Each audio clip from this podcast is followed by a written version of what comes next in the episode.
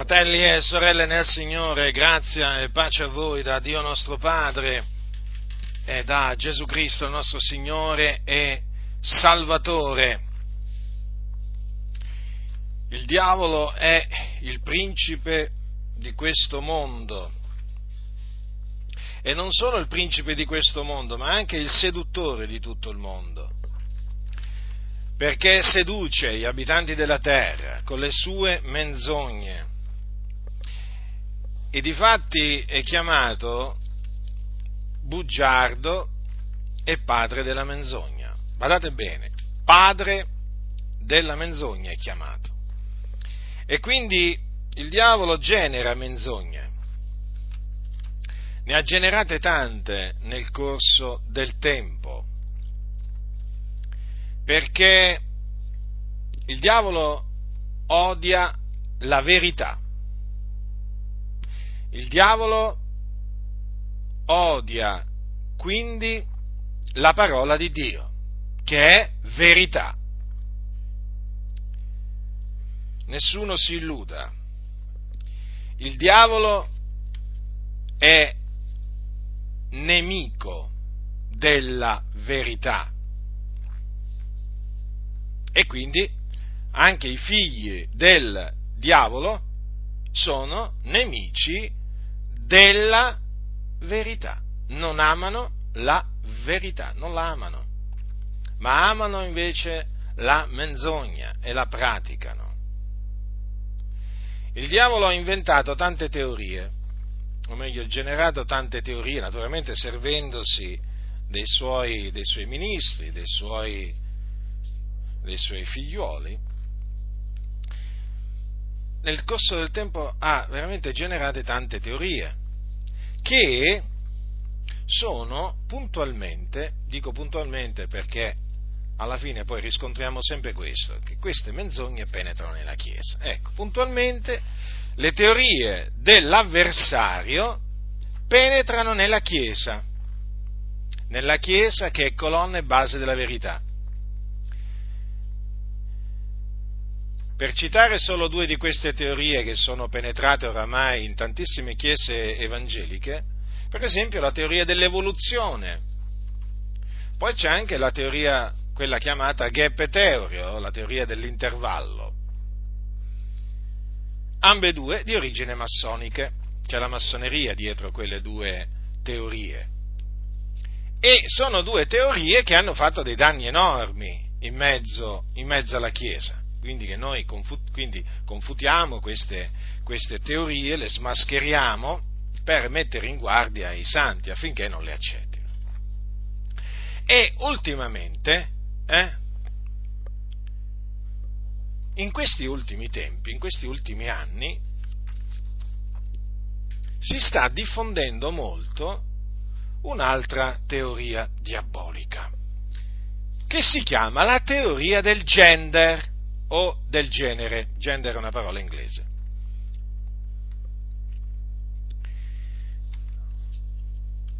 Ora, questa teoria è un'ideologia, chiamata l'ideologia del gender o del genere, ed è nata negli Stati Uniti d'America a partire dagli anni 60 e poi si è andata sempre più diffondendo fino ad arrivare anche qua in Europa, in particolare negli anni Ottanta. Si è diffusa quindi anche in Europa e si sta diffondendo a macchia d'olio, ma è dappertutto. Badate bene che i sostenitori di questa teoria dicono che non esiste la insegnano, ma nella loro malvagità, nella loro astuzia, dicono non esiste nessuna teoria del gender o teoria del genere. Praticamente sarebbe un'invenzione, di, eh, di, un'invenzione dei cristiani questa teoria, cristiani fondamentalisti, e eh, i cristiani fondamentalisti se la, se la, sarebbero creata per crearsi un nemico immaginario da combattere. Voi sapete no? che eh, noi credenti siamo accusati spesso di, dei, di, crearci dei nemici immaginari, come se noi proprio prendiamo piacere no? a inventarci, a crearci nemici che non esistono. E quindi questa teoria sarebbe un nemico immaginario. È naturalmente una menzogna perché la teoria del genere esiste come si esiste e la insegnano proprio a questi che la negano, eh? bugiardi come il, loro, come il loro padre che è il diavolo. Ora, loro dicono che non esiste la teoria del genere, ma, esi- del genere, ma esistono studi di genere. Eh, vabbè. E gli studi di genere, infatti, sono quelli da cui è nata la teoria del genere, o comunque sono quegli studi eh, nati appunto negli USA negli anni, negli anni eh, 60 eh, su, cui basa, su cui si basa la teoria del genere. Quindi state attenti a questo linguaggio che usano eh, anche taluni politici, anche professori e così via, perché è un linguaggio ingannevole. Vi devo mettere in guardia in questi termini, fratelli, perché qui oramai si susseguono le macchinazioni del diavolo per far passare questa eh, teoria per inesistente e allora qui bisogna smascherare anche eh, le, le, maniere, eh, le strategie che usano i, i, figli del diavolo per farla penetrare eh, eh, lo stesso senza chiamarla in questa maniera. Eh. Vecchia strategia, antica strategia del nemico. Allora, l'ideologia eh, gender o l'ideologia di genere, che cosa, di genere, che cosa eh, predica?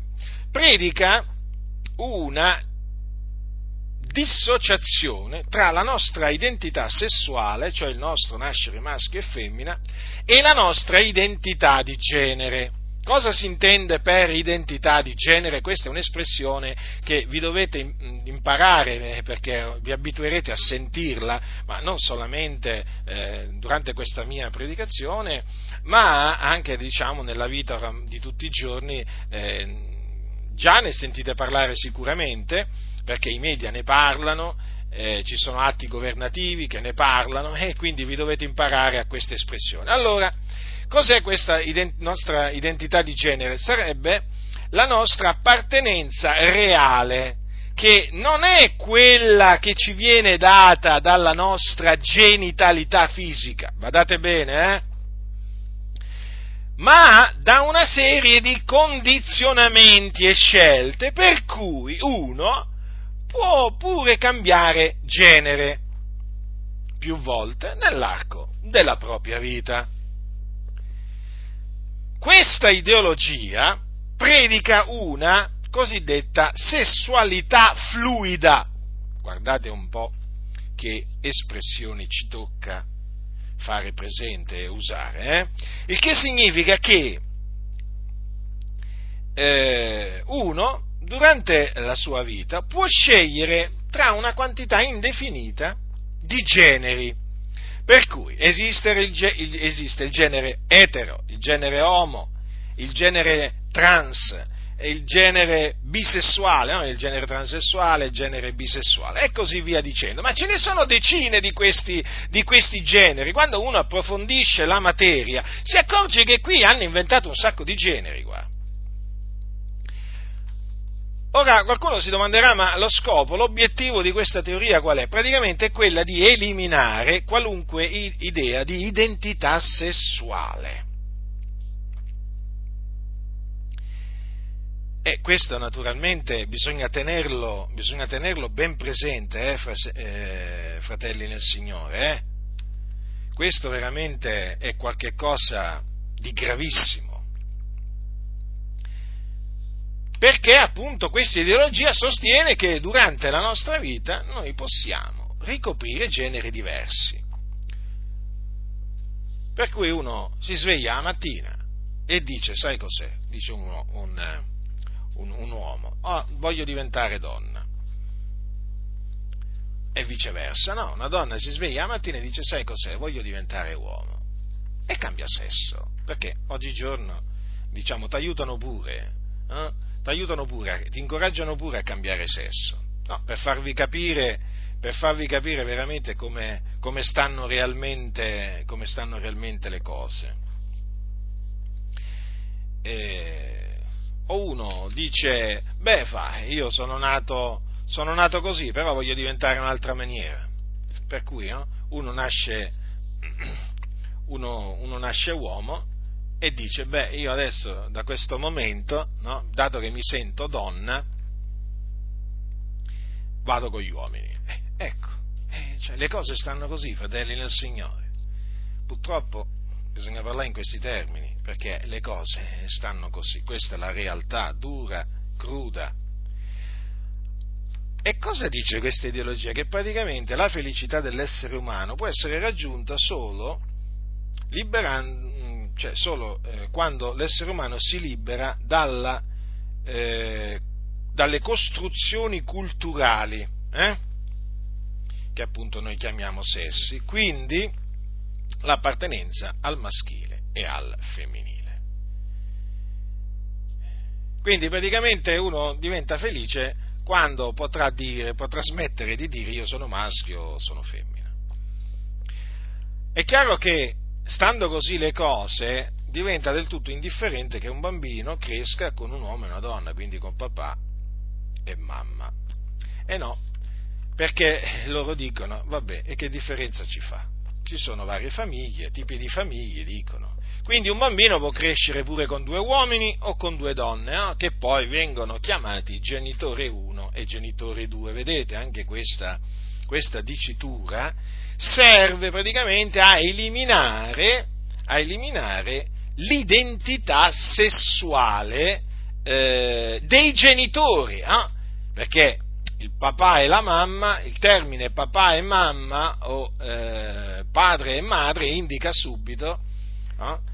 A vista d'occhio che esiste un uomo e una donna, invece loro devono eh, eliminare, capito, qualsiasi idea di identità sessuale.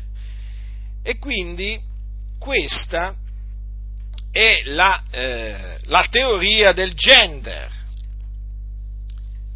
Proprio per riassumerla in estrema sintesi dice si diventa uomo e donna a causa di un condizionamento culturale che impone di rivestire un determinato ruolo sociale. Se ogni bambina o bambina fosse davvero libero, sceglierebbe il proprio sesso, potendo arrivare addirittura attraverso tecniche medico-chirurgiche alla riassegnazione del sesso biologico.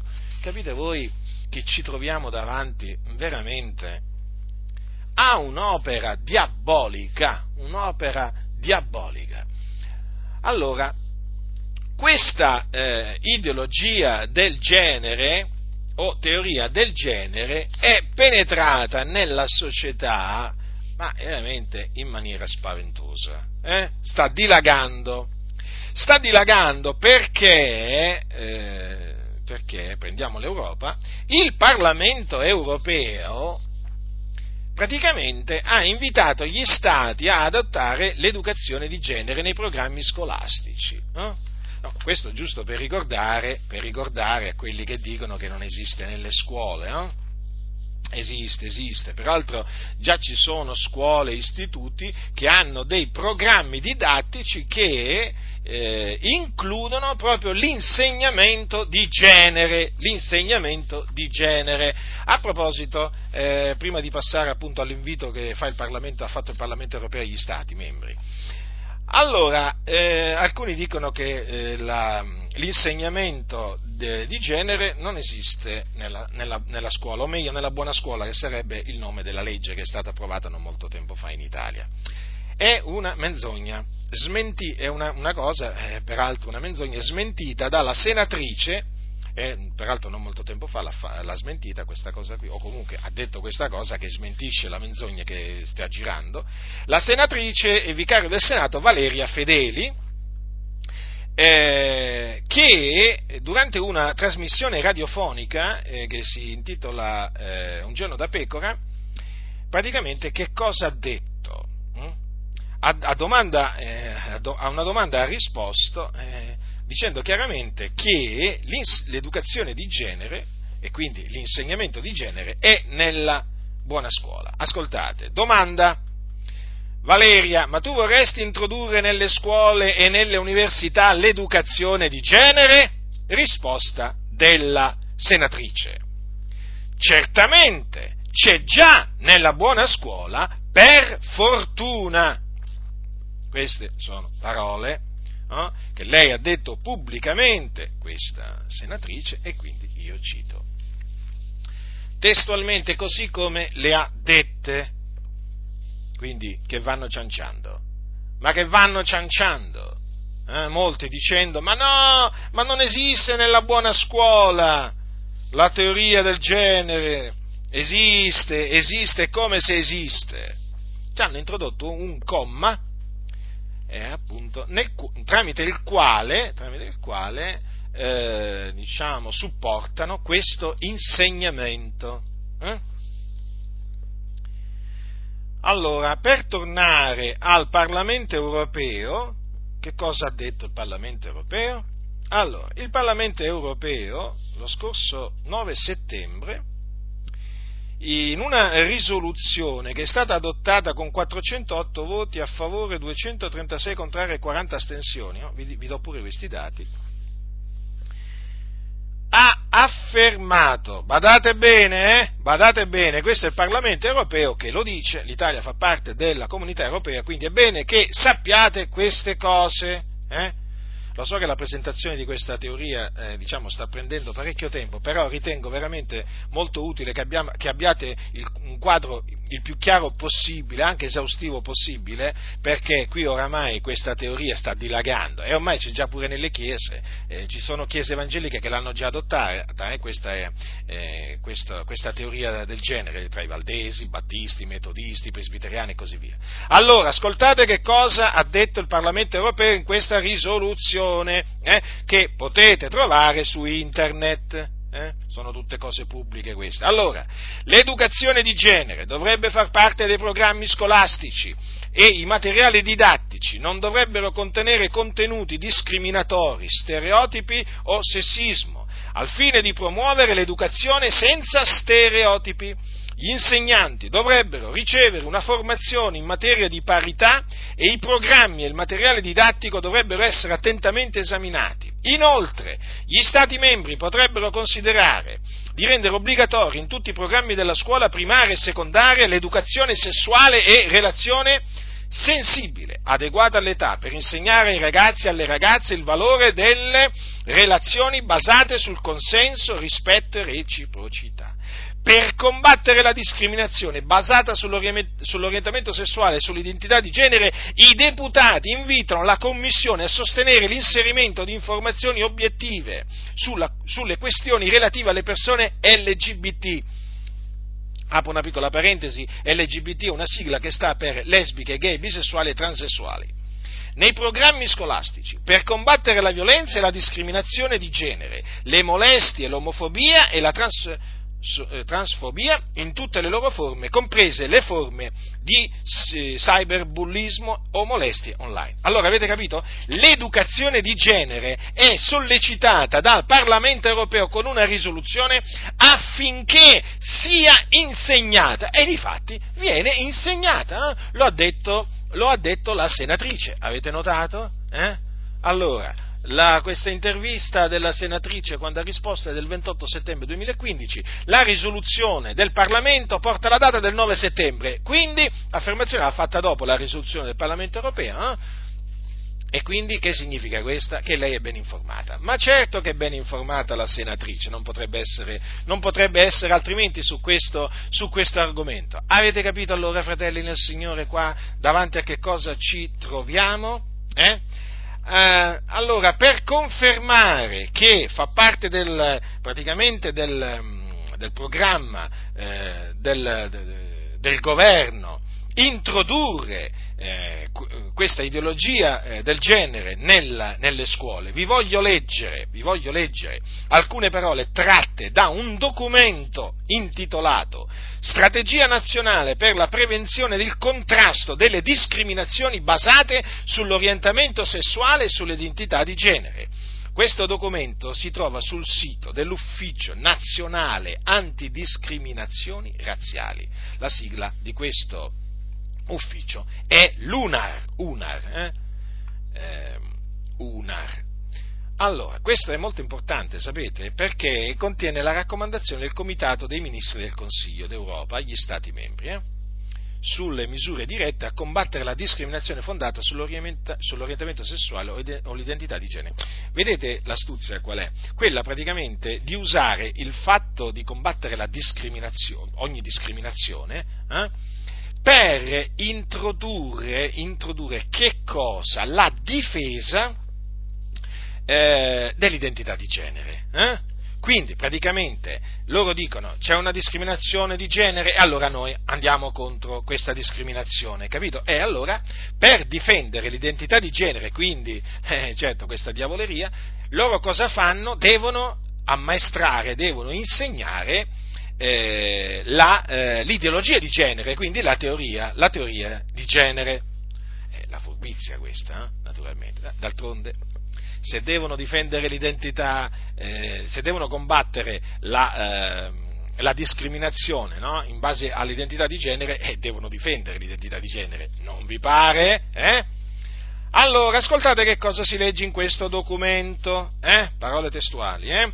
Allora, tenendo nel debito conto l'interesse superiore del fanciullo, gli Stati membri dovrebbero adottare le misure legislative o di altro tipo appropriate destinate al personale insegnante e agli allievi, al fine di garantire l'effettivo godimento del diritto all'istruzione senza discriminazioni fondate sull'orientamento sessuale o sull'identità di genere. Ciò comprende in particolare il rispetto del diritto dei bambini e dei giovani all'educazione in un ambiente scolastico sicuro, al riparo dalla violenza, dalle angherie, dall'esclusione sociale o da altre forme di trattamenti discriminatori e degradanti legati all'orientamento sessuale o all'identità di genere tenendo nel debito conto l'interesse superiore del fanciullo, dovrebbero a tale scopo essere adottate misure appropriate a ogni livello per promuovere la tolleranza e il mutuo rispetto a scuola, a prescindere dall'orientamento sessuale o dall'identità di genere.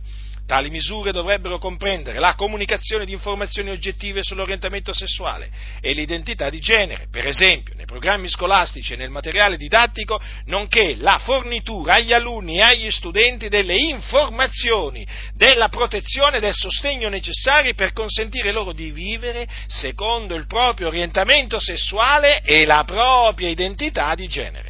Gli Stati membri potrebbero inoltre predisporre e attuare politiche scolastiche e piani d'azione per promuovere, per promuovere le, le, l'uguaglianza e la sicurezza e garantire l'accesso a formazioni adeguate o a supporti e strumenti pedagogici appropriati per combattere la discriminazione. Tali misure dovrebbero tenere conto del diritto dei genitori di curare l'educazione dei propri figli. Eh? Sì, perché spetta in effetti ai genitori educare i propri figli, però che fa appunto il governo a scuola? Li educa come vuole lui, no? come predispone naturalmente la massoneria.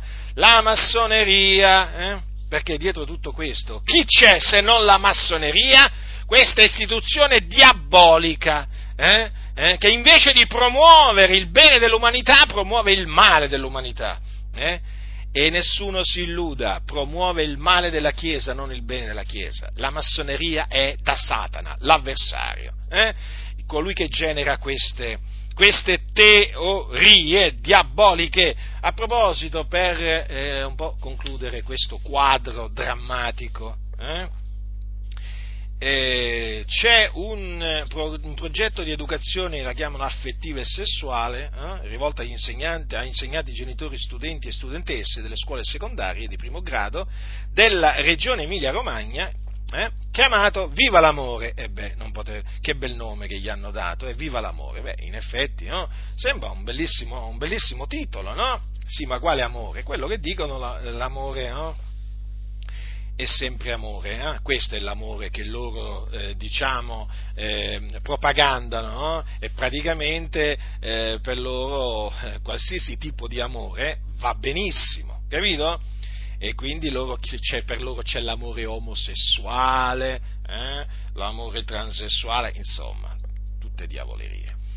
Allora ascoltate, fratelli nel Signore, in questo, eh, che è tutto pubblico, eh, in questo progetto chiamato Viva l'amore eh, dell'Emilia Romagna, ascoltate che cosa c'è scritto, eh? poi ditemi un po' come si fa a credere a quelli che dicono che la teoria del gender non è nella buona scuola? È assurdo veramente, ma veramente, ma come si fa? Non si può, non si può, veramente, non si possono accettare queste cose che dicono. Allora, c'è in questo, in questo progetto, c'è un'unità, sono chiamate, sono chiamate così, ci sono cinque unità, no? Allora, nell'unità che si intitola Che uomo, che donna stai diventando, viene praticamente insegnata l'ideologia del gender o del genere. Ascoltate cosa si legge in questo documento, peraltro che è pubblico. Allora, gli stereotipi di genere possono influire oltre che sul rapporto che hai con te stesso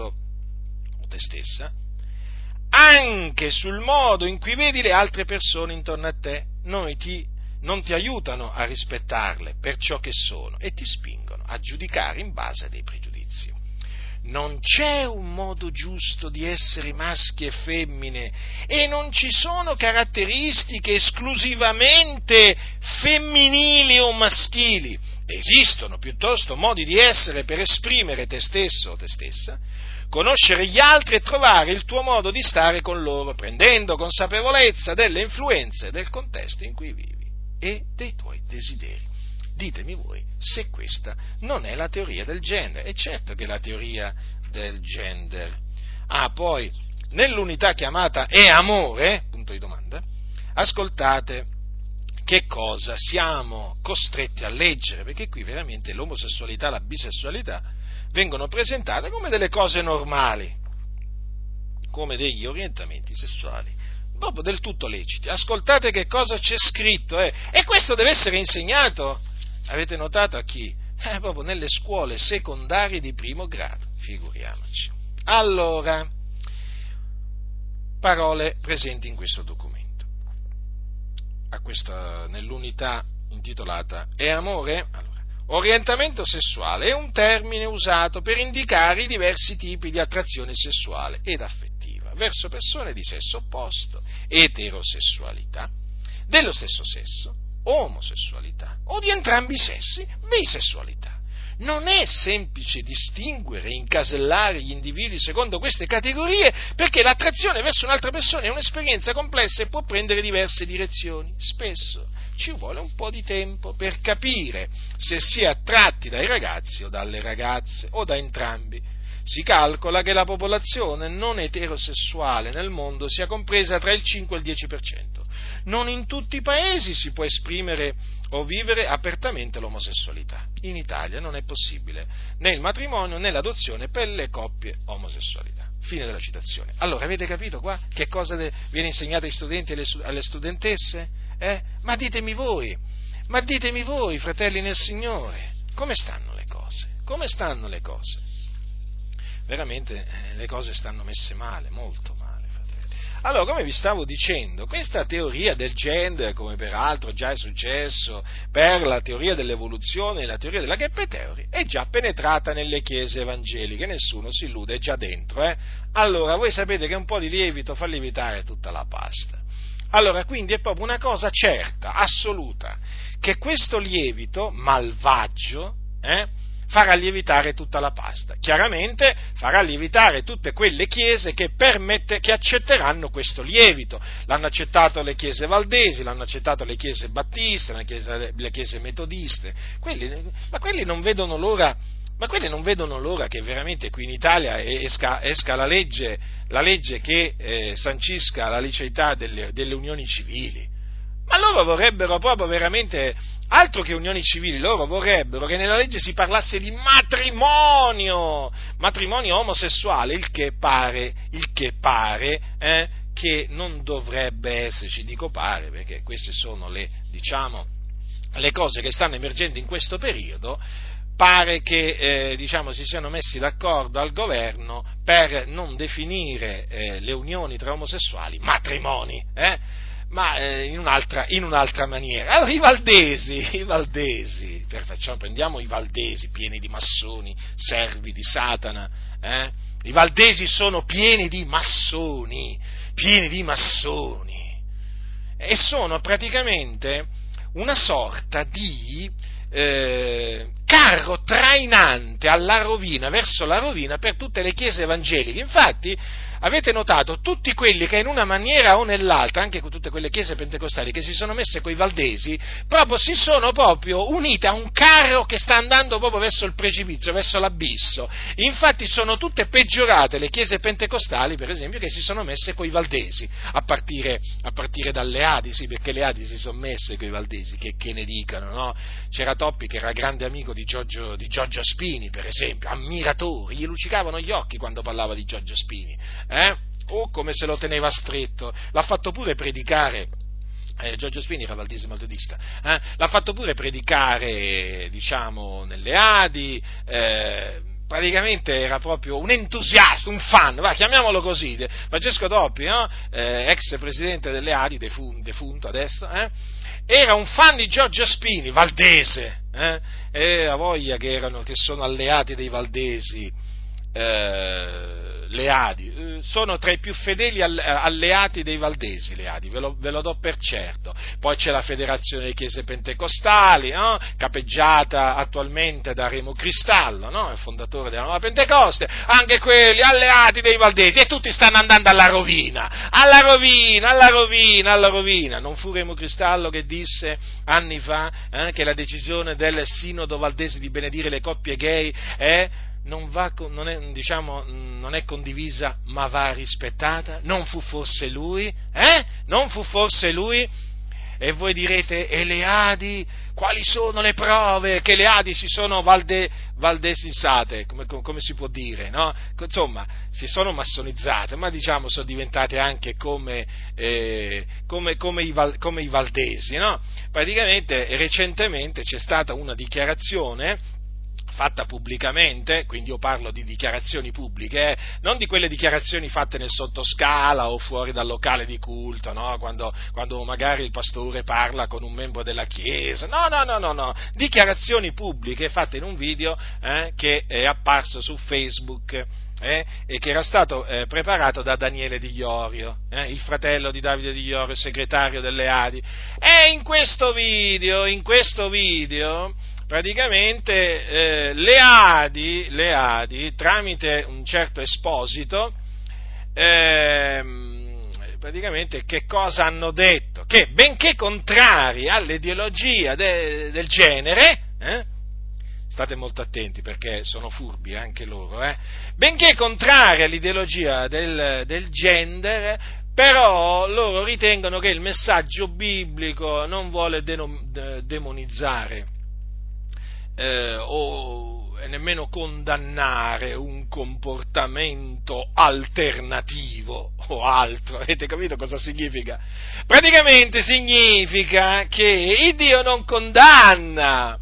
No, il messaggio biblico non condanna, non vuole condannare il comportamento omosessuale eh? o il comportamento bisessuale. Sì, sì Proprio questo è stato detto, solo che quel video, quando io ho confutato pubblicamente, smascherando la loro ennesima menzogna, quando io li ho confutati pubblicamente, è sparito, è sparito, vabbè, ma io naturalmente poi l'ho, eh, l'ho, rimesso come giusto che sia, perché tutti i fratelli, tutti i fratelli, non solamente quelli nelle ali, devono capire che vengono imbrogliati sì, vengono imbrogliati, vengono ingannati con sofismi. Eh? State sempre attenti a queste denominazioni massonizzate, molto vicine ai valdesi, quando dicono beh, noi siamo contrari, non condividiamo questa teoria o diciamo questa idea. State molto attenti alle parole successive, perché la trappola, l'inganno è proprio lì, nelle parole successive. Eh? Non condividiamo, ma rispettiamo. Eh? Cosa vi dice questo? E la tattica, fratelli, ascoltate, voi che siete nelle Ade, nelle chiese della Nuova Pentecoste, in altre chiese, no? dove usano questo parlare, questo parlare ambiguo, questo parlare malefico, uscitevene, separatevene, veramente ve lo dico con tutto il mio cuore, separatevene. Cominciate a riunirvi nelle case, nella semplicità, come facevano i santi antichi, lasciate, lasciate queste organizzazioni, queste organizzazioni che sono controllate, dirette dalla massoneria, lasciatele, lasciatele, non vi pentirete giammai, vi stanno portando alla rovina, l'ho detto tante volte e ve lo continuo a dire. Eh? Questo linguaggio che loro hanno adottato è la prova che non parlano da parte di Dio, che non si vogliono attenere alla parola di Dio, perché la parola di Dio non usa questo linguaggio eh, nei confronti della menzogna, lo usano loro, perché si sono alleati con lo spirito dell'anticristo, eh, che, aleggia, che aleggia nelle denominazioni, spirito dell'anticristo che hanno portato i massoni, i servi, i servi, i servi di Satana. Eh? Allora veniamo alla confutazione. Quindi non vi aspettate un parlare chiaro, nitido, limpido, non, non, non, lo potete trovare in queste chiese, perché queste chiese sono dei maggiordomi della massoneria e la massoneria si contraddistingue per un parlare ambiguo e soprattutto sempre, sempre diciamo, rispettoso verso le idee storte e perverse. Eh già. Eh già, eh, i principi di libertà, fratellanza e uguaglianza, appunto, eh, si basano, eh, si basano sul rispetto, sul rispetto, eh, di che cosa? Delle menzogne. E queste chiese, queste chiese non condannano le menzogne, non condannano le abominazioni, non le chiamano con il loro nome, non dicono che sono opere del diavolo, non lo dicono, no, non lo dicono, come non dicono che la massoneria è da Satana. Perché dicono che la massoneria è da Satana? Eh? Ma non avete letto ultimamente il cosiddetto, quel sedicente storico appartenente alle Adi di nome Alessandro Iovino, che pubblicamente praticamente ha difeso la massoneria dall'accusa di essere una setta satanica. Pensate, è riuscito, è riuscito a calunniarmi, a diffamarmi, eh? in particolare denigrando proprio il mio libro La massoneria smascherata. Hm? Una parola grossa, libro. Eh, eh, beh, certo detto che la parola libro, lo disse in un video precedente, la parola libro nei confronti del mio libro La massonia smascherata è una parola grossa, insomma, eh, non esagerate eh, a chiamare il libro di Butinder la massoneria smascherata, e vabbè, che aspettavamo te, aspettavamo te, eh, aspettavamo te per sancire se era un libro o non un libro, ma figurati, antistorico, come qualcuno ti ha ben detto, veramente, non sei uno storico ed è la verità, ed è la verità, è come se è la verità. Allora, ma uno che è vicino peraltro al segretario delle Adi, hm? Davide Di Iorio, pastore di una chiesa di Napoli, difende la massoneria, stiamo parlando della massoneria, eh? Eh. Eh, difende la massoneria dall'accusa di essere una setta satanica. Cioè, ditemi voi come bisogna giudicare una tale persona. Eh? Beh, come minimo dire che è un ignorante, eh? beh, bisogna dirlo, dai, su. Pensate, pensate, ma no, ma è anche in malafede, è in malafede, eh, certo, mente sapendo di mentire, ma non può fare altrimenti, eh? perché lui sostiene, come tanti nelle Adi, i principi di i principi massonici di libertà, fratellanza e uguaglianza. E l'ho dimostrato, e l'ho dimostrato, eh? in un mio libro, hm? dedicato proprio a lui, allora, uno che difende la massoneria dall'accusa di essere una setta satanica, quando ci sono ex massoni, cioè persone che sono uscite dalla massoneria, anche che avevano, diciamo, alti gradi, che hanno detto espressamente che la massoneria adora e serve Satana, beh, fatemi capire, fatemi capire, è attendibile, ma non è attendibile nella maniera più assoluta. Allora, fratelli, ma se nelle Adi riescono pubblicamente, eh, perché praticamente questa qui è una dichiarazione, eh, una dichiarazione eh, ben, non è ufficiale delle Adi, ma comunque sia è ufficiosa, eh, che vi pensate? Che, ma voi pensate che Alessandro Iovino si metteva a scrivere quelle cose senza il beneplacito del Consiglio Generale delle Adi? Ma toglietevelo dalla mente! Lui ha scritto e ha detto quelle cose perché è stato autorizzato a dire quelle cose, è evidente questo. Allora fatemi capire, ma se non riescono a dire, e non lo possono dire, non lo vogliono dire, che la massoneria, parlo delle Adi adesso, eh, che la massoneria, ma questo discorso comunque può essere esteso a tante altre chiese pentecostali, allora, che non riescono a dire, non vogliono dire, non possono dire che la massoneria è una setta satanica, eh? Cioè, cosa significa questo? Cioè tu non ti puoi aspettare da costoro hm, eh, quel parlare chiaro, franco, eh, che trasmette tranquillità, sicurezza, eh, che se c'è confusione la toglie via. No, non te lo puoi aspettare, non te lo puoi aspettare. Eh, cioè, peraltro, peraltro questo, eh, questo sedicente storico ha pure pubblica, pubblicamente si è pure espresso a favore dei diritti o comunque di alcuni diritti degli omosessuali in una conferenza lì, in un convegno fatto a Napoli dove c'era diciamo, un dichiarato omosessuale al suo fianco eh? e lui praticamente è riuscito a far esultare eh, eh, diciamo, questo uomo che si dichiara omosessuale, lo sanno tutti in Italia, eh? Perché è riuscito a dire che lui crede in uno Stato laico. Capite cosa significa?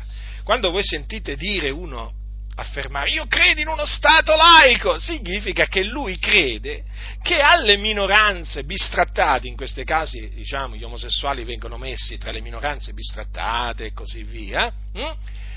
eh, ritiene che sia lecito che siano dati dei diritti, magari non tutti quelli che loro chiedono, però alcuni sì gli vanno dati. Perché? Perché lui crede in uno Stato laico, lui quindi non crede in un Dio santo, lui crede in uno Stato laico, perché lui non crede in un Dio santo perché se credesse in un Dio santo non avrebbe parlato così. Eh? Coloro che credono nell'Iddio vivente e vero non possono parlare a favore dei diritti degli omosessuali. Badate bene, fratelli nel Signore. Allora, noi eh, non facciamo alcun male né agli omosessuali, né ai bisessuali, né ai transessuali, non importa, non importa chi siano. Eh? Noi non facciamo alcun male a loro, non li insultiamo, non li deridiamo, non li scherniamo, assolutamente queste cose non le facciamo. Quindi ricordatevi sempre questo, eh? Non bisogna fare alcun male a coloro che sono sulla via della perdizione, poi a prescindere, no? non solo eh, a quelli che sono sulla via della perdizione, anche a quelli che sono sulla via della salvezza, però qui stiamo parlando appunto di queste persone che vivono appunto in questo stato di peccato. Allora, non bisogna fare loro alcun male. Lo ripeto, fratelli nel Signore, non bisogna torcergli un capello. Eh? Non bisogna deriderli, non bisogna insultarli, queste cose sono vietate, eh? sono proibite ad un cristiano, sappiatelo questo, però il loro comportamento iniquo va condannato come, hanno, come anche vanno condannati i loro ragionamenti perversi, questo sia chiaro. Allora, ah, e lì eh, appunto, chiaramente, eh, quando uno si esprime a favore di alcuni diritti degli omosessuali, beh, ditemi voi, anche, anche se vi dicono, beh vabbè, ma noi mica siamo a favore del matrimonio omosessuale. E che significa? Però siete a favore delle unioni civili, non importa poi come vengono chiamate, ma siete a favore. E quindi, e quindi non condannate, non condannate il peccato dell'omosessualità. Eh? Non lo condannate, è certo, perché voi ritenete che gli uomini siano liberi di scegliere il loro orientamento sessuale e quindi che so praticamente le unioni, le unioni omosessuali sono eh, scelte libere di espressioni di vita. Eh, è così, è così. Alla fine il ragionamento che loro vi propongono è questo, ma noi difendiamo la famiglia, ma che difendete la famiglia?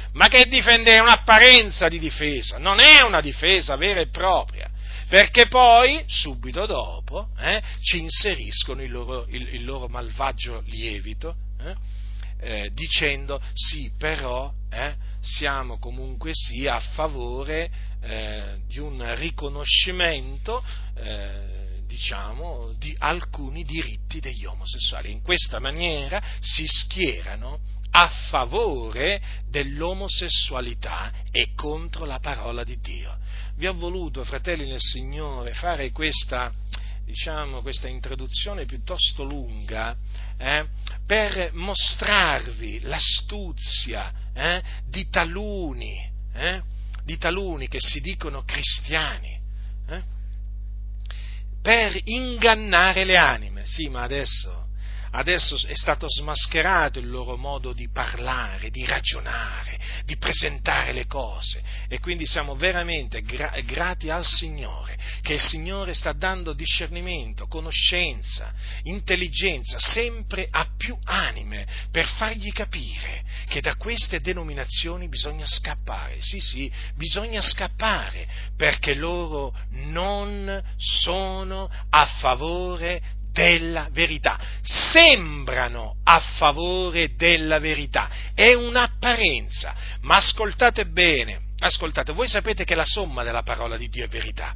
Allora, ascoltate bene, parlo naturalmente a fronte di questo, eh, ascoltate bene la somma del discorso di costoro, tutto il discorso dall'inizio alla fine, perché guardate che questi qua sono molto furbi, sono capaci pure a citarti alcuni passi della scrittura e subito dopo praticamente dire il contrario di quello che hanno detto. Capite? Sono capaci a dire, ah, noi affermiamo eh, che i, gli omosessuali non erediteranno il regno di Dio, eh? noi siamo per la parola di Dio. Poi subito dopo, però sono liberi, sono liberi e poi lo Stato fa bene, eh? lo Stato fa bene e noi ci battiamo pure affinché lo Stato gli conceda alcuni diritti agli omosessuali. Ma allora fatemi capire, Ipocriti, ipocriti, eh, avete smesso, avete smesso di ballare, avete, mes- avete smesso di brindare, eh, alla faccia dei sempliciotti, eh, di quelli che per anni avete ingannato, sfruttato e maltrattato, avete finito di ballare, eh, avete proprio finito di ballare, eh, perché siete stati smascherati per quello che siete. Fanno, fa, veramente stanno portando avanti l'agenda della massoneria, ma in tanti nelle chiese, in tanti fratelli nel Signore, eh, si concertano, si sentono, si uniscono, si abbracciano, si fanno i complimenti, per quale ragione? Perché devono portare avanti assieme valdesi, pentecostali, battisti, metodisti, tutti assieme eh, sotto il grande architetto dell'universo, il dio della massoneria che è Satana, devono portare avanti l'agenda della massoneria che hanno appunto hm, redatto i massoni nella, nelle, nelle, logge, devono portare avanti questa agenda eh? e poi, e poi diciamo, nascondono il tutto dietro, parola, dietro parole come rispetto rispetto, tolleranza o per esempio espressioni come noi non ci interessano le guerre di religione. Già, allora non gli interessano le guerre di religione.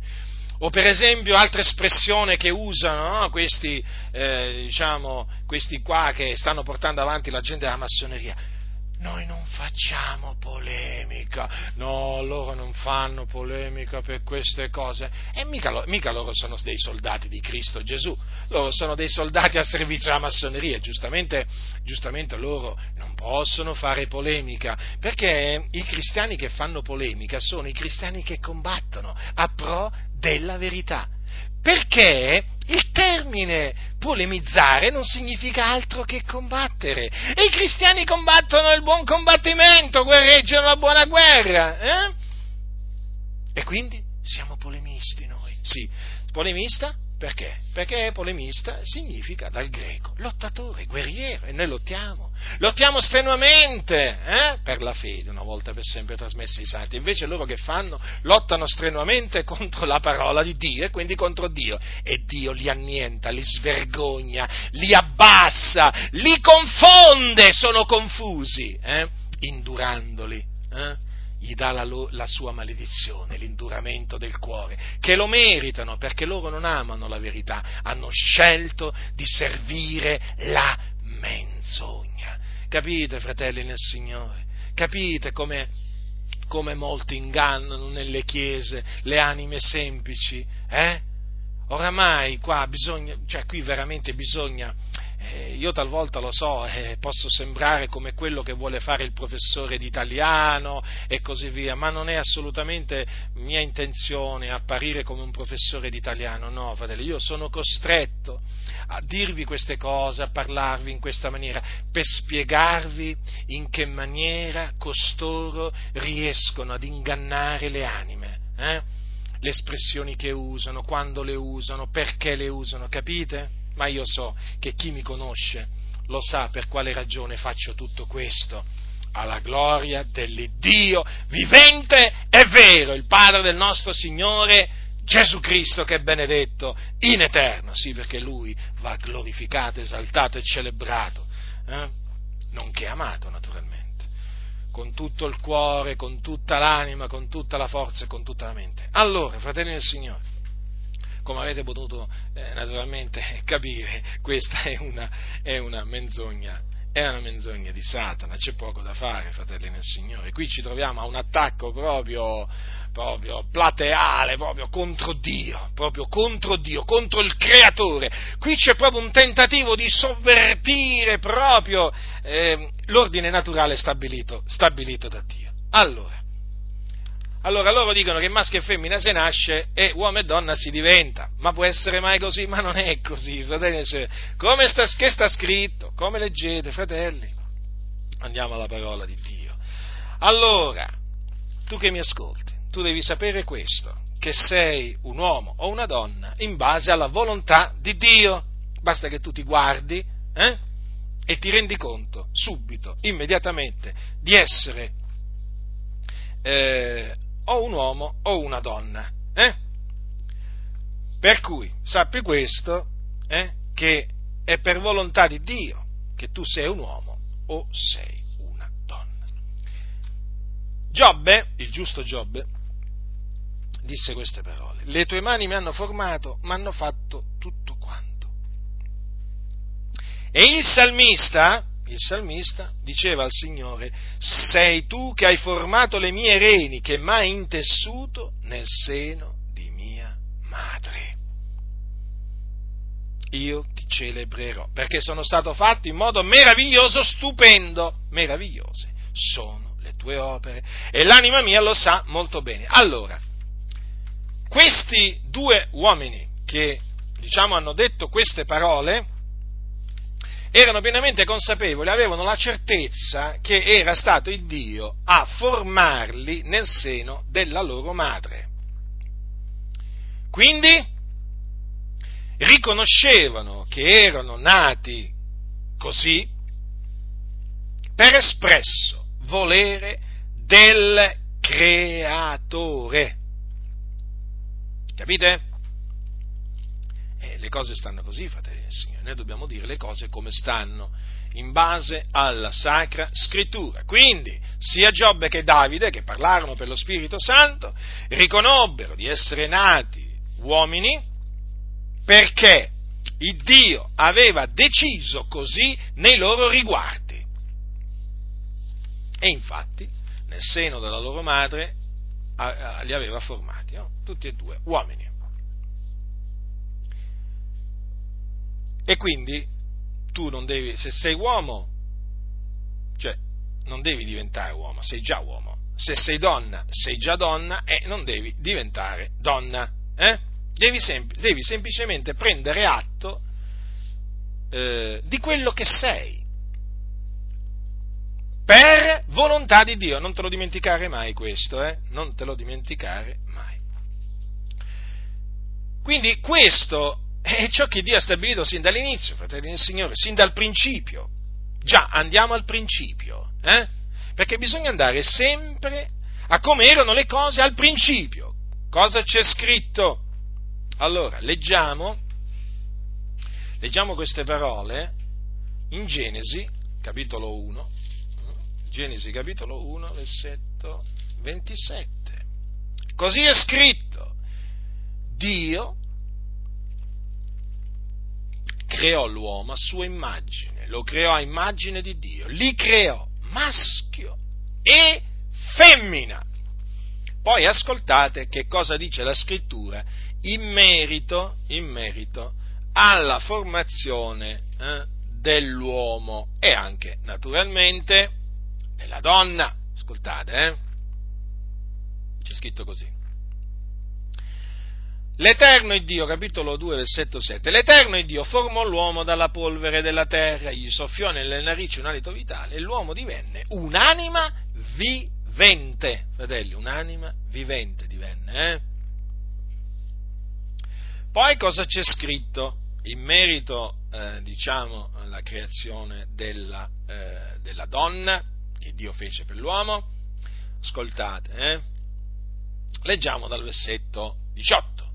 Poi l'Eterno il Dio disse, non è bene che l'uomo sia solo, io gli farò un aiuto che gli sia convenevole. L'Eterno il Dio, avendo formato dalla terra tutti gli animali dei campi e tutti gli uccelli dei cieli, li menò all'uomo per vedere come li chiamerebbe e perché ogni essere vivente portasse il nome che l'uomo gli darebbe.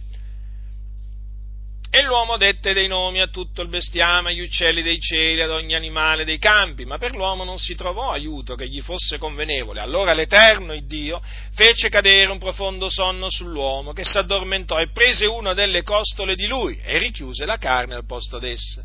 E l'Eterno, il Dio, con la costola che aveva tolta all'uomo, formò una donna e la menò all'uomo e l'uomo disse, questa finalmente è ossa delle mie ossa e carne della mia carne, ella sarà chiamata donna perché è stata tratta dall'uomo. Perciò l'uomo lascerà suo padre e sua madre, si unirà alla sua moglie e saranno una stessa carne. Avete notato che praticamente fu l'uomo eh, a chiamare quell'essere che Dio, quell'essere umano che Dio aveva formato con una sua costola, eh, la costola dell'uomo, fu l'uomo a chiamare quell'essere umano donna. Eh? È meraviglioso questo. Quindi, maschio e femmina corrispondono a uomo e donna. Chi nasce maschio è un uomo, chi nasce femmina è una donna. E queste differ- eh, le differenze morfologiche lo attestano, eh? lo attestano attestano chi è uomo e chi è donna. Sono differenze che ha voluto il Dio sin dal principio, fratelli e signori, perché noi lo sappiamo che fisicamente eh, l'uomo è differente dalla donna. È così. E quindi non se ne parla di cambiare sesso. Cioè, non è un diritto dell'uomo o della donna cambiare sesso. Eh? Praticamente l'uomo deve rimanere uomo e la donna deve rimanere donna. Quale cambiamento di sesso? È un'abominazione nel cospetto di Dio. Quindi sottoporsi a operazioni medico-chirurgiche per cambiare sesso. E purtroppo eh, ci sono sempre più stati che, eh, che favoriscono no? il cambiamento di sesso dei, dei cittadini. Questo è molto, è molto grave. Vedete, dietro tutta questa diffusione della, dell'ideologia gender, praticamente ci sono delle potenti lobby. Eh? Chiaramente c'è la massoneria, ma ci sono potenti lobby, c'è la lobby delle LGBT, è potente, sapete. Dovete sempre considerare che nei vari parlamenti, dal Parlamento europeo al Parlamento italiano, cioè ci sono politici che sono omosessuali, capite? O donne nella politica che sono, che sono lesbiche.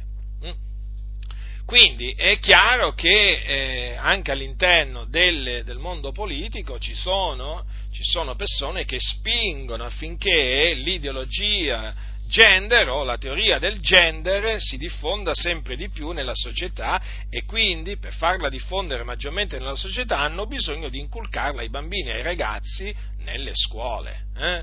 ma proprio già proprio da, da, una tenera, da, una tenera, età. Eh? E c'è poco da fare, fratelli nel Signore. Qui ci troviamo davanti a questa realtà eh, e quindi noi come cristiani, come discepoli di Cristo Gesù, eh, dobbiamo affrontarla questa realtà. Non è che possiamo voltarci dall'altra parte, perché comunque sia chi ha dei figli a scuola li deve salvaguardare.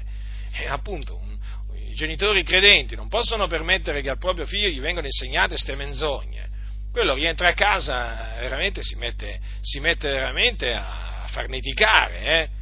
e anche poi a comportarsi in maniera iniqua, eh, sbagliata in base a, quegli insegnamenti eh, dell'ideologia gender. State molto attenti, fratelli del Signore, perché la cosa è molto seria. Accertatevi, accertatevi di quale sia il programma didattico eh, che naturalmente a cui si deve sottoporre eh, il vostro, eh, il, vostro, figlio, la vostra figlia. Eh, perché perché qui oramai l'ideologia gender oramai hanno deciso di introdurla nelle, nelle, scuole, anzi, come ha detto la senatrice, quella senatrice è già nella buona scuola, la chiamano buona scuola, figuratevi, cosa chiamano buona, no? d'altronde si sa, molti chiamano il bene male, il male bene, allora la chiamano buona scuola quando nella buona scuola c'è l'insegnamento no, dell'insegnamento di genere, capite? Quindi vegliate, eh, eh, diciamo, accertatevi di quello che avviene a scuola, di quello che insegnano ai vostri figli a scuola, perché eh, questo insegnamento esiste e voi dovete naturalmente impedire ai vostri figli di ricevere questo insegnamento diabolico. È un insegnamento diabolico che peraltro, state molto attenti, che spinge questo insegnamento diabolico eh, i ragazzi a diventare omosessuali e anche bisessuali e transessuali, perché il rispetto dell'identità di genere porta a questo, capito? Questa lotta contro la discriminazione di genere non fa altro che fortificare le mani eh, di coloro che poi naturalmente vogliono diventare eh, omosessuali, eh, bisessuali, transessuali, cambiare sesso e così via. È ovvio, perché sanno poi di avere nella scuola chi li difende, nelle autorità chi li difende. Capite? Allora comunque sì, è sempre una sollecitazione. Ma badate bene, ma badate bene che non è che siamo contrari solamente noi cristiani a questa ideologia del genere, no, perché qualcuno può pensare, ah, ma voi siete... No, guardate che ci sono anche persone che non sono cristiani e che abborrono questa ideologia. Eh? Oh. Quindi, fratelli del Signore, nel momento, nel momento in cui venite a sapere che eh, in quella scuola dove vanno i vostri figli è stato adottato questo, questo, naturalmente programma, progetto didattico, chiamatelo come volete, che prevede l'insegnamento di genere o l'educazione di genere, appena sentite la parola genere o comunque identità di genere, parità di genere, eh, discriminazione contro... Ehm, eh, lotta contro la discriminazione di genere, voi dovete subito rizzare le vostre, le vostre orecchie e darvi da fare. Non indugiate, fratelli, perché la situazione è grave, eh? vi potete trovare veramente all'improvviso un figlio, una figlia che veramente vi rovina la vita, vi, non solo si rovina la vita, eh, ma veramente vi rovina l'esistenza, perché poi quando, quando, quando, i figli si abbandonano, si abbandonano, al peccato, poi producono veramente eh, dei dolori, dei grandi dolori alle, alle, famiglie. Quindi, per non riempirvi di guai, fratelli del Signore, sorvegliate i vostri figli più che mai, perché questo è un tempo in cui veramente i bambini sono oggetto delle attenzioni eh, dei servi di Satana che si presentano, eh, si presentano come ministri di giustizia con un sorriso sulle labbra, eh? con un fare, eh, con un fare gentile, eh, con una voce graziosa, ma sono servi di Satana, non fatevi ingannare dalla loro apparenza. Riprovate questa ideologia del, gen, del genere, riprovatela, smascheratela, avvertite più anime possibili eh, anche nelle comunità, che sia smascherata pubblicamente, pubblicamente, con ogni franchezza, la teoria del genere o ideologia del genere, sia smascherata, condannata, senza mezzi termini, e sia chiamata con il suo vero nome, teoria diabolica, generata da Satana, il principe di questo mondo, il seduttore di tutto il mondo. eh, fermo restando naturalmente eh, il non fare alcun male eh, a coloro che sono lesbiche, eh, gay, eh, bisessuali e transessuali. Questo lo voglio ribadire perché noi dobbiamo eh, diciamo, mostrare amore verso il nostro prossimo. Perché dice la scrittura ama il tuo prossimo come te stesso e l'amore non fa male alcuno. Però badate bene che amare il nostro prossimo non significa tollerare o rispettare le sue idee storte e perverse. Se le sue idee sono storte e perverse noi le dobbiamo condannare, riprovare, smascherare mediante le sacre scritture. Certo, vi accuseranno di essere omofobi, eh, di essere questo e quest'altro, però poco importa, cioè noi dobbiamo ubbidire a Dio e Dio ci comanda, fratelli nel Signore, di riprovare le opere infruttuose delle tenebre e l'ideologia di genere è un'opera infruttuosa delle tenebre, così va chiamata, è una menzogna.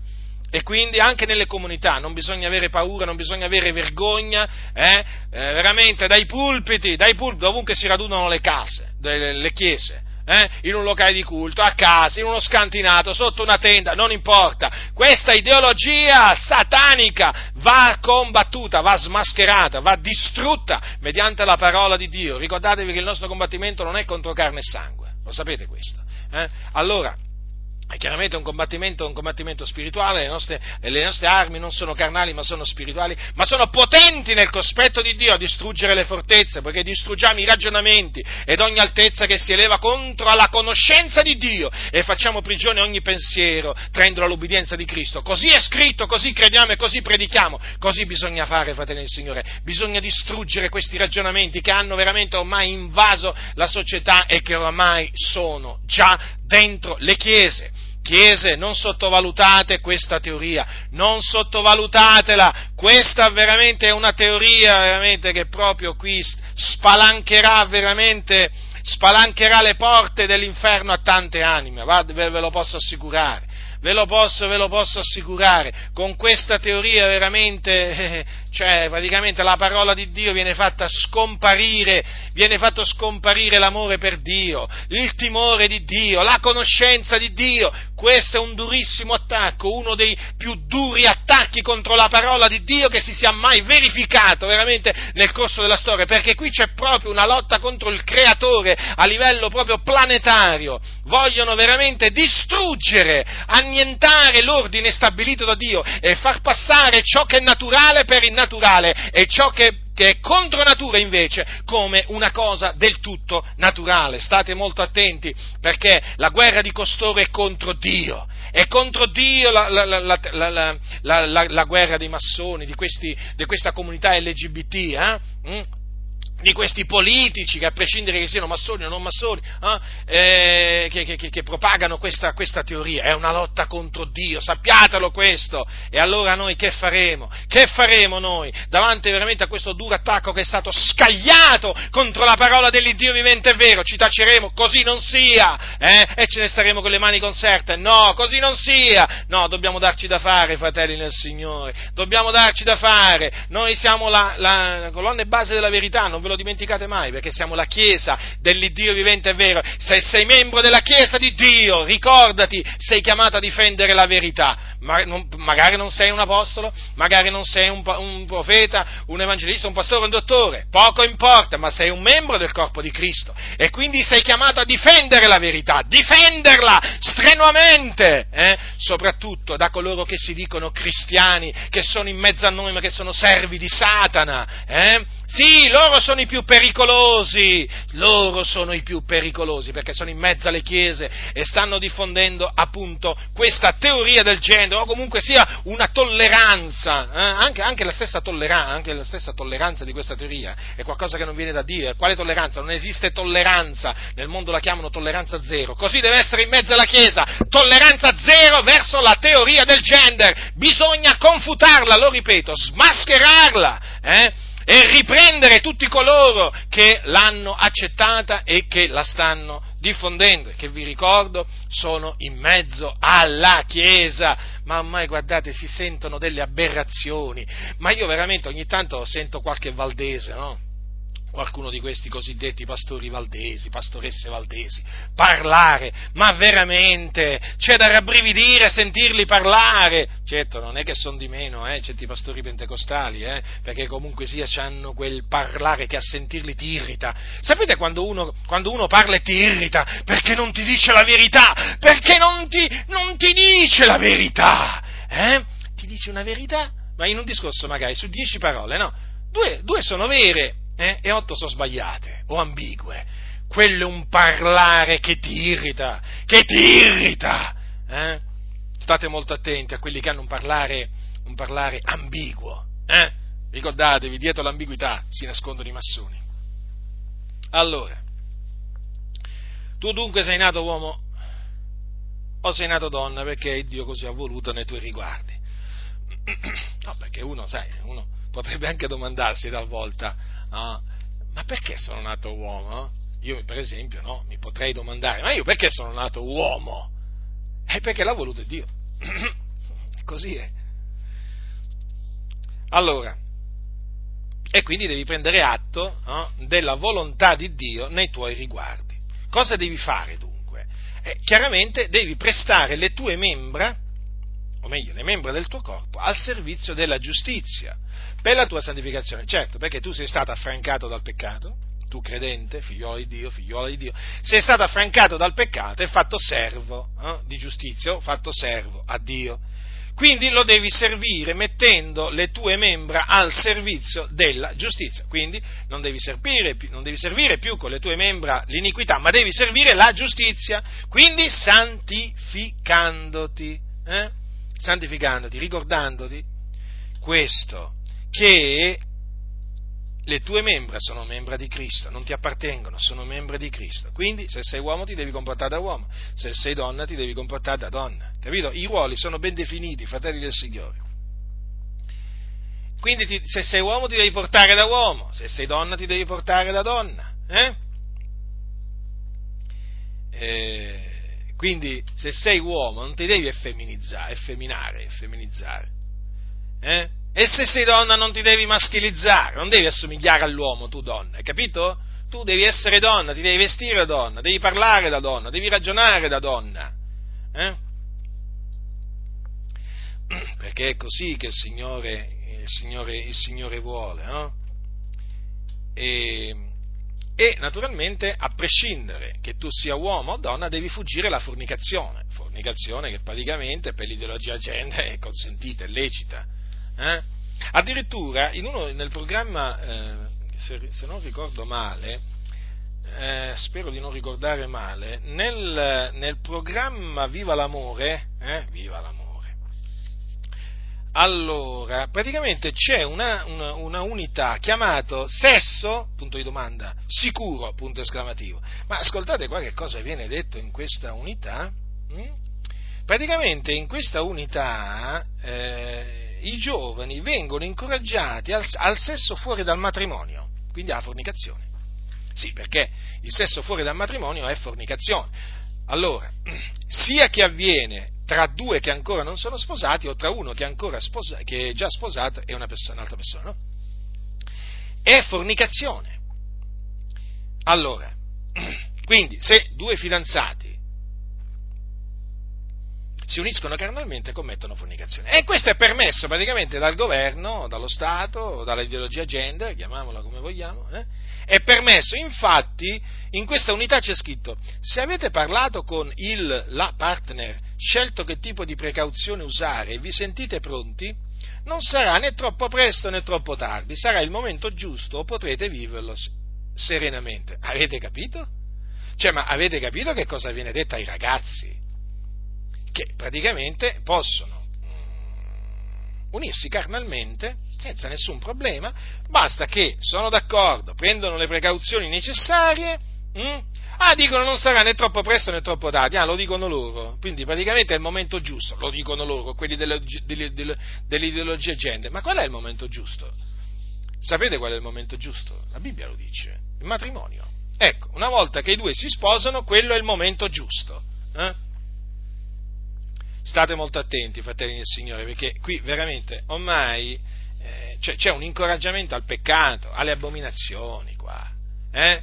Eh, che, che, viene dalle autorità, che chiaramente noi siamo chiamati a rispettare le autorità, a sottometterci alle autorità, ci mancherebbe altro, eh?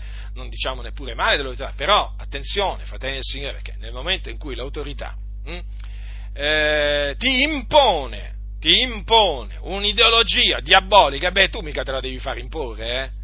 Cioè, nel momento in cui l'autorità ti dice tu devi accettare questa ideologia perché in base a degli studi che sono stati fatti, fatti nel corso del tempo si è arrivati alla prova scientifica, insomma tutti questi ragionamenti, ma nel momento in cui ti dicono che praticamente loro sono arrivati alla conclusione, no? Che maschio e femmina si, eh, si, nasce e uomo e donna si diventa e che praticamente tu puoi diventare, in base a questo concetto della sessualità fluida, uno dei, de, de, delle decine di generi che esistono, ma fatemi capire, che cosa deve fare un credente? Ribellarsi naturalmente a questa ideologia eh? e rifiutarla anche se è l'autorità naturalmente che la impone, la insegna, ha decretato di insegnarla nelle scuole. Questo non è che toglie il fatto che noi la rispettiamo l'autorità, però non rispettiamo questa ideologia che le autorità hanno deciso di, mm, eh, di fare insegnare nelle scuole, eh, eh, capite? Eh, non possiamo, mica, non possiamo mica dire, vabbè, lo dice l'autorità, no, no, eh, che cosa dice la Sacra Scrittura? Eh, quella, questa è un'ideologia, quella del genere, che va contro la parola di Dio, fratelli del Signore. Voi dovete sempre tenere a mente questo, che c'è un libro sulla faccia della terra che si chiama Bibbia, che è la parola di Dio. Non che contiene la parola di Dio, come dicono molti. No, no, che è la parola di Dio. E quindi, quando un'ideologia, una teoria, un insegnamento, una dottrina, chiamatela come volete, va contro la parola di Dio, bisogna rigettarla, eh? bisogna rigettarla. Allora, fratelli nel Signore, la fornicazione eh, va fuggita, fuggita la fornicazione, dice la scrittura. Eh? Infatti dice Paolo ai santi di Roma, dice così eh, che fuggite dalla fornicazione ogni altro peccato che l'uomo commette è fuori dal corpo, ma il fornicatore pecca contro il proprio corpo. I fornicatori sono tra coloro che non erediteranno il regno di Dio, ricordatevelo questo. Eh? Allora vedete che nei programmi didattici viene incoraggiata la fornicazione? Lo vedete che viene incoraggiato il peccato? Eh? Viene incoraggiata la ribellione a Dio? Ma più chiaro di così, fratelli nel Signore, ma più chiaro di così! Quindi il parlare deve essere chiaro il nostro parlare in merito, in merito a questa ideologia gender. Allora, eh, naturalmente, oltre alla fornicazione, il credente è chiamato a fuggire i vizi contro natura e quindi l'omosessualità. E beh, certo, certo, certo, poi metteteci pure la transessualità, la bisessualità, comunque, eh, una cosa è certa, l'omosessualità eh, prendiamo adesso l'omosessualità, che poi eh, comunque sia in una maniera o nell'altra, nella bisessualità c'è l'omosessualità e anche, e anche praticamente nella, nella, transessualità. Comunque, allora, eh, nel, nell'omosessualità, per quanto riguarda l'omosessualità, cosa dice la Sacra Scrittura? Eh? Allora, l'omosessualità è un peccato come lo è la fornicazione. Eh, come facciamo a dire che è un peccato? Perché lo dice la parola di Dio, fratelli nel Signore. Eh, certo, come sta scritto? Ascoltate cosa dice la scrittura, capitolo 18 del Levitico, non avrai con un uomo relazioni carnali come si hanno con una donna, è cosa abominevole. Chi le dice queste cose? Le dice Dio. Quale Dio? Il solo vero Dio. Eh? L'Altissimo, il creatore di tutte le cose, il Padre del nostro Signore Gesù Cristo. Ecco cosa pensa il Dio della, dell'omosessualità. Eh? Ecco cosa pensa. Allora, noi siamo figli di Dio? Siamo figli di Dio se siamo figli di Dio, dobbiamo pensare e parlare appunto come colui che è il nostro Padre che ci ha generato, mediante la parola di verità. Quindi diciamo la stessa cosa. Ah, ma qualcuno dirà, ma questo è l'Antico Testamento. Sì, ma comunque è sempre parola di Dio, eh? La legge è santa. Ma allora andiamo al Nuovo Testamento, per i contenziosi, i ribelli. Capitolo 1 dei Romani, dice l'Apostolo Paolo, Paolo dice, capitolo 1, versetto 26, perciò il Dio li ha abbandonati a passioni infami, poiché le loro femmine hanno mutato l'uso naturale in quello che è contro natura, e similmente anche i maschi, lasciando l'uso naturale della donna, si sono infiammati nella loro libidine gli uni per gli altri, commettendo uomini con uomini cose turpi e ricevendo in loro stessi la condegna mercede del proprio traviamento. È chiaro, quindi anche sotto la grazia, eh, l'omosessualità è condannata da Dio, condannata, fratelli del Signore. Qui vedete, eh, allora, qui si parla di eh, femmine che hanno lasciato l'uso naturale, notate, hanno lasciato l'uso naturale in quello che è contro natura. Vedete, qui si parla di peccato contro natura. Poi, per quanto riguarda i maschi, hanno anche loro lasciato l'uso naturale della donna, quindi gli omosessuali. Vedete cosa c'è scritto? Vedete? L'uso naturale. Quindi, ancora una volta, ci troviamo davanti a un peccato contro natura, sia nel caso delle lesbiche, sia nel caso degli omosessuali o gay, come vengono chiamati. Capite allora, fratelli e signori? Questo è quello che dice la parola di Dio. Badate bene, fratelli, che il Dio, ah, gli omosessuali naturalmente non erediteranno il regno di Dio, come, come la stessa cosa vale per, per, i fornicatori, gli adulteri e così via. Allora vi ricordo a tale proposito eh, che il Signore, hm, questo affinché nessuno si illuda, eh, eh, che il Signore condannò Sodoma e Gomorra alla distruzione. Perché? perché in queste città gli abitanti si davano alla fornicazione e ai vizi contro natura. Dice eh, nello stesso modo Sodoma e Gomorra, questo è Giuda che dice queste cose nella sua epistola, e le città circonvicine, essendosi abbandonate alla fornicazione nella, eh, eh, nella stessa maniera di costoro ed essendo andate dietro a vizi contro natura, sono poste come un esempio, portando la pena d'un fuoco eterno. Ora, che cosa avvenne a Sodoma e Gomorra e alle città circonvicine? Il giudizio di Dio, in che cosa consistette? Allora, consistette in questo, Dio fece scendere dal cielo fuoco e zolfo che ridusse quelle città in cenere, pensate, il Dio non ha fatto rimanere nemmeno una pietra di quelle città, le ha ridotte in cenere, sì, sì, il Dio è Padre del nostro Signore Gesù Cristo, eh? è lo stesso Dio, sì, allora, l'Iddio che ha mandato il nostro Signore Gesù Cristo, eh, Signore Gesù Cristo sulla terra per compiere la propizzazione dei nostri peccati, è lo stesso Dio che fece scendere fuoco e zolfo su Sodoma e Gomorra e le città circonvicine. Per quale ragione? Perché queste si erano abbandonate alla fornicazione e a vizi contro natura. Infatti là si praticava l'omosessualità, non solo la fornicazione. Terribile giudizio. Eh? Da Sodoma e Gomorra il Signore salvò il giusto Lot Ah, guardate, guardate, che cosa c'è scritto in Pietro, eh? salvò il giusto Lotto. Dice, dice così, se riducendo in cenere le città di Sodoma e Gomorra le condannò alla distruzione perché servissero ad esempio a quelli che in avvenire vivrebbero ampiamente, se salvò il giusto Lot che era contristato dalla lasciva condotta degli scellerati, perché quel giusto che abitava fra loro per quanto vedeva e udiva si tormentava ogni giorno l'anima giusta a motivo delle loro inique opere. Avete notato la fornicazione e eh, l'omosessualità come vengono definite inique opere. Avete notato coloro che le, le compivano come vengono chiamati? Scellerati. E allora? E allora? E in questa maniera bisogna, bisogna, bisogna parlare, fratelli e. Lo so, questo parlare naturalmente scatena le ire dei massoni, scatena l'ira eh, dei filomassoni, eh, quindi subito arrivano epiteti, ah ma voi siete senza amore, accuse di questo genere, poi epiteti come siete dei talebani, siete esagerati, fanatici e così via. Eh? Ma che ci importa a noi? Ma che ci importa a noi? Noi predichiamo la parola dell'Iddio vivente e vero. Vedete dunque, fratelli del Signore, la Sacra Scrittura eh, non illude, non illude né i fornicatori né gli omosessuali.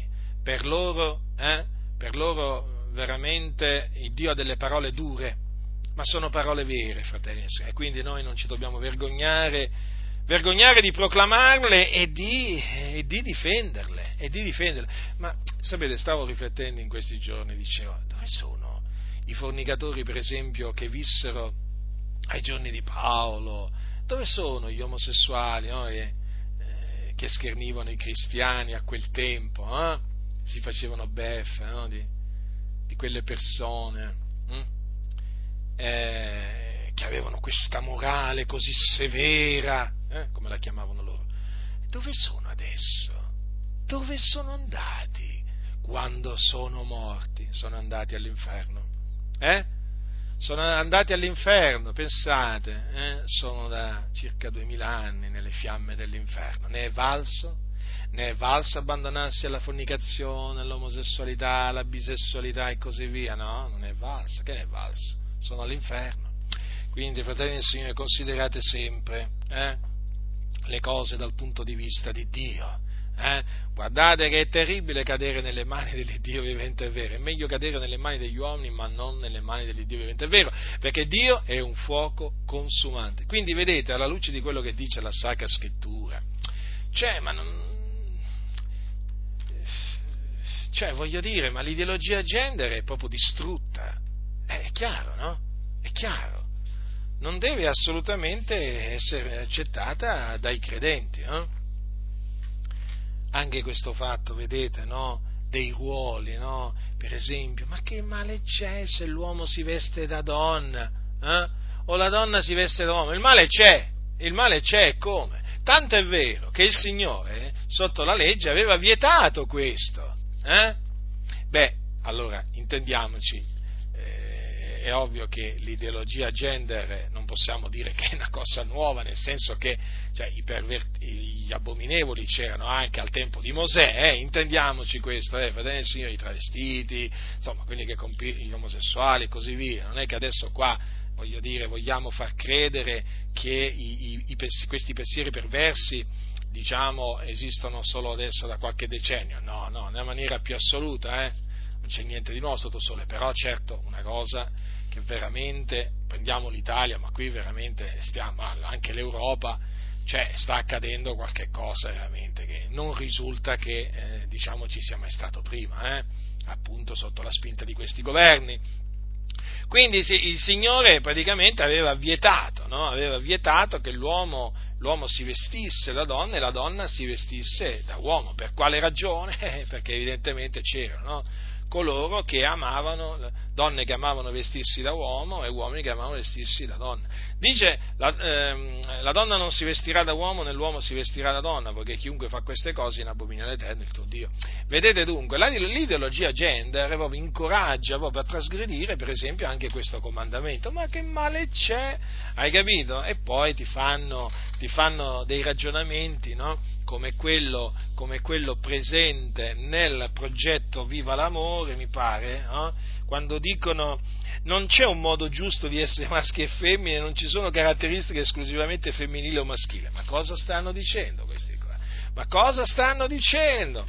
Quindi, fratelli del Signore, non vi fate, non vi fate ingannare eh, da nessuno eh, con vani ragionamenti. L'ideologia gender, la teoria gender, del gender è dal diavolo, proprio a tutti gli effetti, proprio incita alla dissolutezza, alla libertà secondo la carne, incita alla ribellione verso il Dio e quindi è un grosso pericolo, è un lievito malvagio da cui la Chiesa si deve guardare, che la Chiesa deve rigettare, rigettare senza mezzi termini, senza mezzi termini, eh? Con ogni franchezza, con grande pienezza di convinzione che veramente la parola della verità sia tenuta in alta, in alto, in mezzo a questa generazione storta e perversa che ha pervertito le diritte vie del Signore, che veramente è nemica della verità che è in Cristo Gesù, sia proclamata la parola di verità eh, con ogni franchezza, fratelli nel Signore. Quindi vi esposto brevemente la teoria del gender e ve l'ho confutata, eh, ve l'ho confutata brevemente, cioè veramente qua la natura che cosa insegna, ma io dico una cosa, quando Paolo per esempio parlava del, del velo, no? cosa ha detto l'Apostolo Paolo? Praticamente ha detto queste parole, dice la natura stessa non vi insegna che el, eh, non vi insegna ella che se l'uomo porta la chioma ciò è per lui un disonore, mentre se una donna porta la chioma ciò è per lei un onore?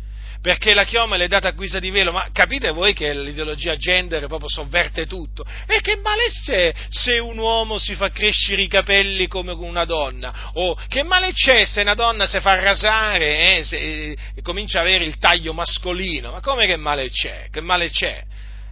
C'è il male, no? La natura, fratelli, la natura, guardate cosa insegna la natura. Che per l'uomo è un disonore se porta la chioma, quindi i capelli lunghi per l'uomo è un disonore. Mentre per la donna invece è un onore se porta i capelli lunghi, vedete? A voi pensate che questo piace ai sostenitori dell'ideologia del genere? No! Oh, come detestano queste parole! Paolo, presuntuoso, arrogante, omofobo, maschilista, ce l'aveva con le donne, eh? gli, negava, gli negava la libertà l'Apostolo Paolo, nemico, del, nemico uno della massoneria. No, beh, il nemico, uno, il nemico numero uno è Gesù Cristo il nemico numero due, semmai è l'Apostolo Paolo, eh, della massoneria, dei servi del diavolo. Eh? Allora capite? Eh, c'è un ordine naturale, la natura, che cosa insegna la natura? Eh? Allora guardate la natura, che cosa vi insegna? Eh? Che il maschio è uomo e che la femmina è donna. Chi ha orecchi da udire, oda. La grazia del Signore nostro Gesù Cristo sia con tutti coloro che lo amano con purità incorrotta.